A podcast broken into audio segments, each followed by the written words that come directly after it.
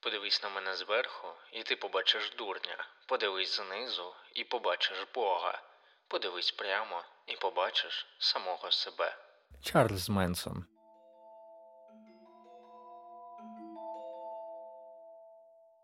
Вітаю вас, любителі Трукрайму. З вами знову голос цього шоу Іван Константинов, і сьогодні ми розберемося в історії ще одного вбивці. В моєму інстаграмі проходило опитування, і ви обрали героєм цього епізоду Чарльза Менсона. Або ви не любите хіпі, або любите божевільних сектантів.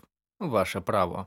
Не буду затягувати. Підписуйтесь на мій подкаст, інстаграм, ставте оцінки та діліться цим шоу зі своїми друзями. А я починаю. Шостий епізод він любив True Crime. Чарльз Менсон. Погляд всередину себе.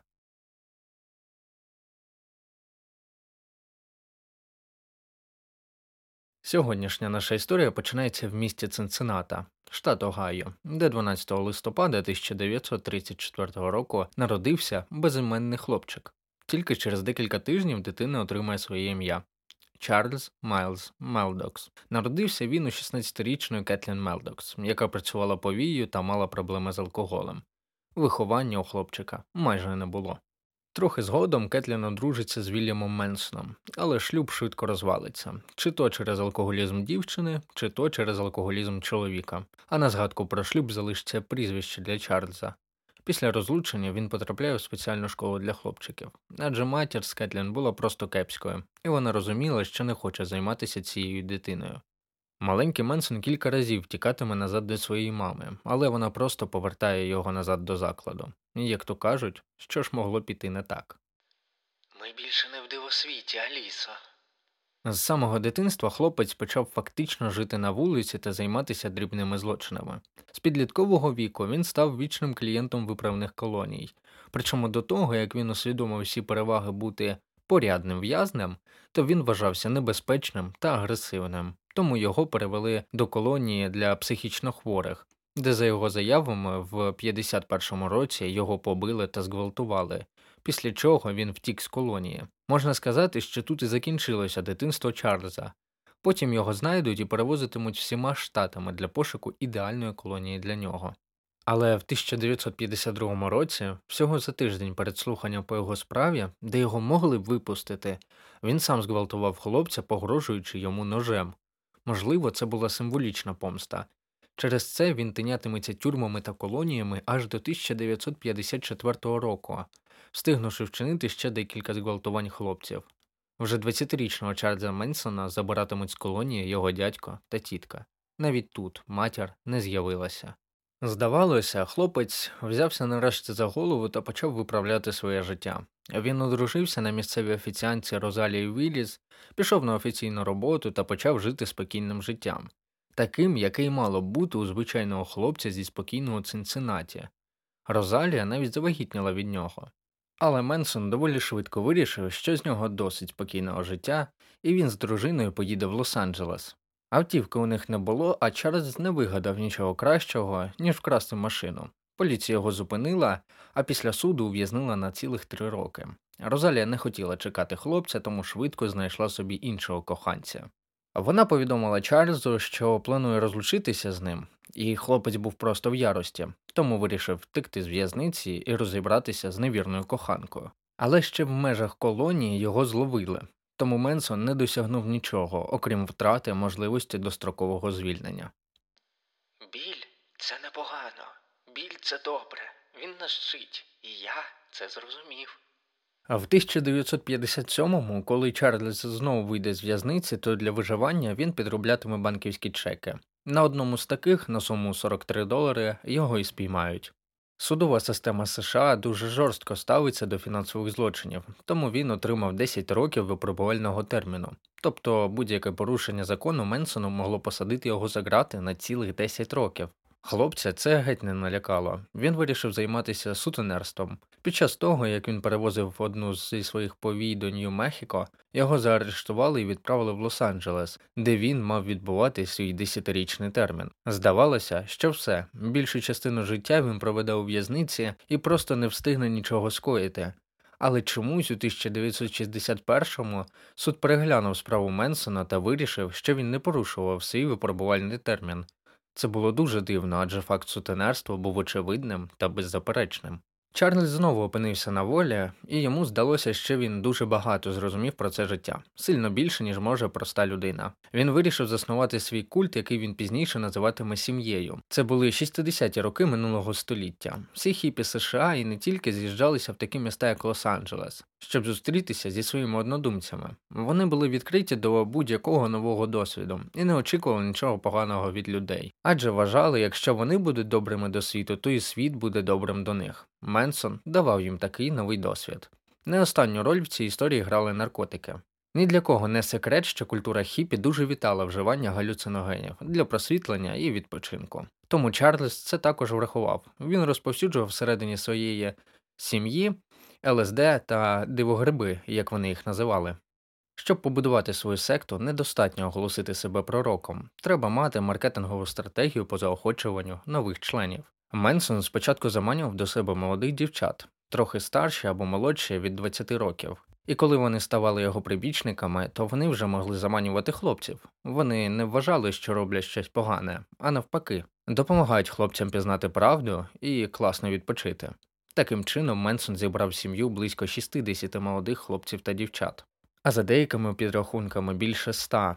Грошей у Менсона, звісно, не було, але десь треба було жити йому і його новій сім'ї. Тому вони перебираються на ранчо Беркер за містом в долині Сан Фернардо.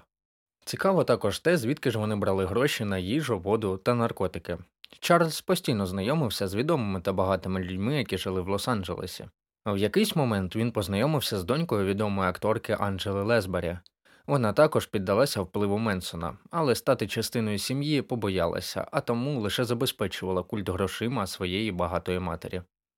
Я не можу судити нікого з вас. У мене немає злоби проти тебе. Але я думаю, що настав час, щоб ви всі почали дивитися один на одного і судити про брехню, в якій ви всі живете.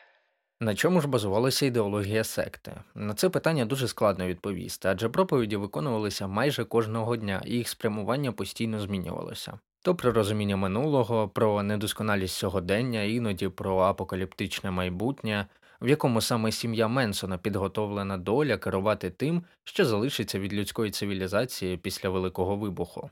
Іноді це було просто пояснення, що Менсон є справжнім богом на землі. Такі розмови зазвичай проводилися вночі і тривали до самого ранку, поки члени культу були під наркотиками. Тому навіть найбезглуздіші вигадки Менсона вони сприймали дуже серйозно. Я не хочу витрачати час на роботу. У мене є мотоцикл, спальний мішок і 10 або 15 дівчат. На чорт я буду ходити на роботу. Працювати за що? За гроші? У мене були всі гроші у світі. Я король, я керую підземеллям. Це я вирішую, хто, що і де робить. Чому я повинен бігати десь, як якась дівчинка за гроші іншого? Я заробляю гроші, я керую грошима. Гра у моєму розпорядженні. Я роздаю карти. Однією з таких теорій, яка зараз вважається основною причиною вчинень вбивць сім'єю Менсона, носить назву Хелтер Скелтер. Це теорія, вигадана Менсоном, за якою невдовзі мала початися расова війна, і почнеться вона саме в Штатах, коли темношкіре населення повстане проти так званої Білої Америки. Назва теорії виникла від одноіменної пісні Бітлз. Нібито вони знали цей секрет та зашифрували його в цій пісні, а Чарльз розшифровував її для своїх послідовувачів. Цікаво, що перед тим як вигадати цю теорію, він намагався просто створити власну музичну кар'єру. Можливо, саме тому він був так схиблений на таємних посланнях в піснях. А це змова, що музика говорить молоді піднятися проти істеблішменту, тому що істеблішмент все швидко руйнує. Це змова.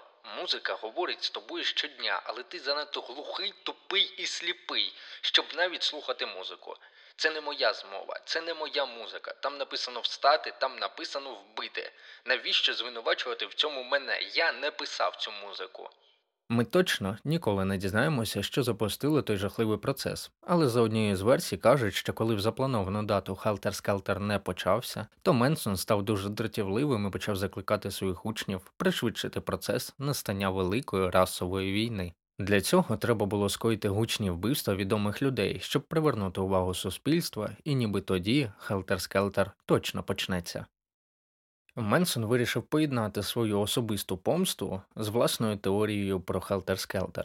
а тому першою жертвою обрав Террі Мелчера. Це був музикальний продюсер, який колись відмовив Менсону. 7 серпня 1969 року він підійшов до його дому, щоб дізнатися обстановку і підготуватися до ночі. Проте замість Террі він там побачив Шерон Тейт, відому дуже перспективну акторку, яка відпочивала на вулиці поруч з будинком. А виявилося, що будинок вже давно був проданий, і там жила Шерон разом з Романом Полянським, відомим кінорежисером. Це Менсона не зупинило. Коли він повернувся на ранчо, то зібрав Текса Вотсона, Патрісію Кренвінкель та Сьюзен Аткінс для того, щоб наказати їм вбити всіх та кожного, хто буде в будинку в цю ніч. Так і сталося. Підлітки в ніч на 8 серпня 1969 року пробралися до будинку Шерон Тейт на Беверлі Хіллз, де вона влаштувала вечірку з друзями Джей Себрінг, Ебігейл Фолджер, Войцех Фрайковський та хлопчик-підліток на ім'я Стівен Парент. Майже всі вони жили разом, адже Шерін вже за два тижні мала народити і потребувала допомоги та підтримки від друзів. Члени секти зарізали всіх, хто був в будинку. Вони наносили кожній жертві від 10 до 40 ударів ножем. Тейт благала про збереження життя її дитині, але одразу після цього нападник вдарив її ножем у живіт і крикнув Дивись, сука, я не помилую тебе, ти помреш, і тобі краще прийняти це. Фолджеру вдалося втекти з будинку, але одна з дівчат наздогнала його і після вибачення жорстоко зарізала чоловіка. Після цього на стіні вони залишили послання кров'ю. Вони написали слово свині. Ох, смерть це найбільша форма любові. Поліції не вдалося знайти нападників, і Менсон вирішив чинити другий напад просто наступної ночі, адже попередні вбивства не призвели до настання расової війни. Цього разу, окрім попередньої групи, пішли також Леслі Ван Хаутен і сам Менсон. В ніч на 9 серпня вони пробралися в ще один будинок на Беверлі Хіллз. Цього разу його власниками виявилися керівники продуктових магазинів Лено та Розмарі Лабіанка. Вони також були обрані випадково. Сім'я Менсона їздила близько години по багатому району і навмання зупинилася саме біля цього будинку. Подружню пару жорстоко зарізали, а ще був вбитий сусідський садовник, який просто проходив вулицею. Цього разу вони знову залишили послання кров'ю на стінах. Вони написали такі слова Хелтер-скелтер, війна, свині і смерть. За ці дві ночі загинуло вісім людей. Два неймовірно жорстоких випадки масових вбивств довго залишалися нерозслідуваними, адже доказів фактично не було. Зловити сім'ю Менсона вдалося просто випадково. Їх заарештували за нібито вандалізм у національному парку, але Сьюзен Аткінс, яка брала участь у двох випадках, похизувалася співкамернику своїми звитягами, а той, злякавшись за своє життя, повідомив про це адміністрація. Вони почали збирати докази та вести цю справу до суду. Якщо ти збираєшся щось робити, роби це добре і залиш щось відьомське. З судового процесу, який тривав майже 10 місяців, Менсон вирішив зробити виставу. Він часто відмовлявся відповідати на запитання, погрожував судді. В якийсь момент він посварився зі своїм адвокатом, і той відмовився працювати з Менсоном. Через декілька місяців його останки знайшли в парку. Ймовірно, що сім'я Менсона вбила його, адже Чарльз все ще мав дуже великий вплив на них, навіть будучи в наручниках. Після цієї сварки Менсон хотів сам представляти себе в суді, бо думав, що може чудово всіх переконати, але йому було відмовлено у цьому праві. На знак протесту він поголив голову і вирізав літеру Х у себе на лобі. Члени сім'ї повторили ці дії за ним. Коли він починав співати свої пісні, то всі його діти одразу підхоплювали мотив і підспівували йому на знак підтримки.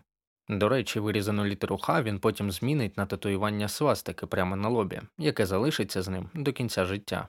Особливо всіх лякало, коли сім'я Менсона починала викрикувати гасла про смерть та війну латиною. А в якийсь момент йому вдалося перестрибнути через стіл після зауваження судді, і він підбіг до нього та почав кричати. Ти думаєш, я жартую? В ім'я християнської справедливості хтось повинен відрізати тобі голову.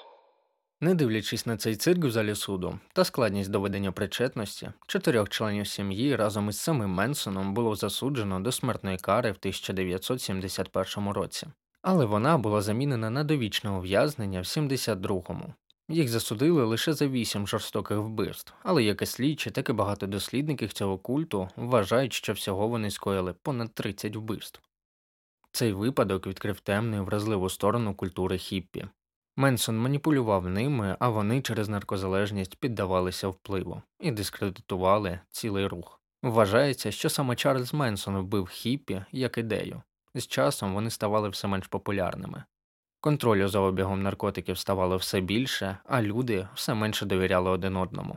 Все ж таки цьому психопату вдалося досягти того, чого він так хотів уваги та популярності. Під час ув'язнення він дасть цілу купу інтерв'ю, де поводитиметься ще дивніше, ніж на суді, щоб всі захотіли його розгадати. Але насправді він був ніким, просто волоцюгою психопатом, який вбивав людей. Він помер в лікарні через проблеми з травлення у 2017 році у віці 83 років, не залишивши після себе нічого, окрім страждань і болю. Сам Менсон на запитання, хто він такий, відповідав Ніхто. Я. я ніхто. Я волоцюга, бродяга, я товарний вагон, глечик вина і небезпечна бритва, якщо ви підійдете до мене надто близько. Ну що, любителі Crime, я сподіваюся, що вам сподобався цей епізод і ви поділитеся ним зі своїми друзями або у соціальних мережах. Я вам буду дуже вдячним за це. Історія Менсона це дуже складна і заплутана тема, адже майже ніхто з членів секти не хотів розповідати про її особливості та звичаї. Але насправді я вважаю, що це просто жорстокість, у якої немає причин, а лише наслідки, не дивлячись на величезний відбиток, який вона залишила на історії та культурі. Головне, що цього разу зло було покаране. Дякую за прослуховування і до зустрічі в наступному епізоді любителі Трукрайму.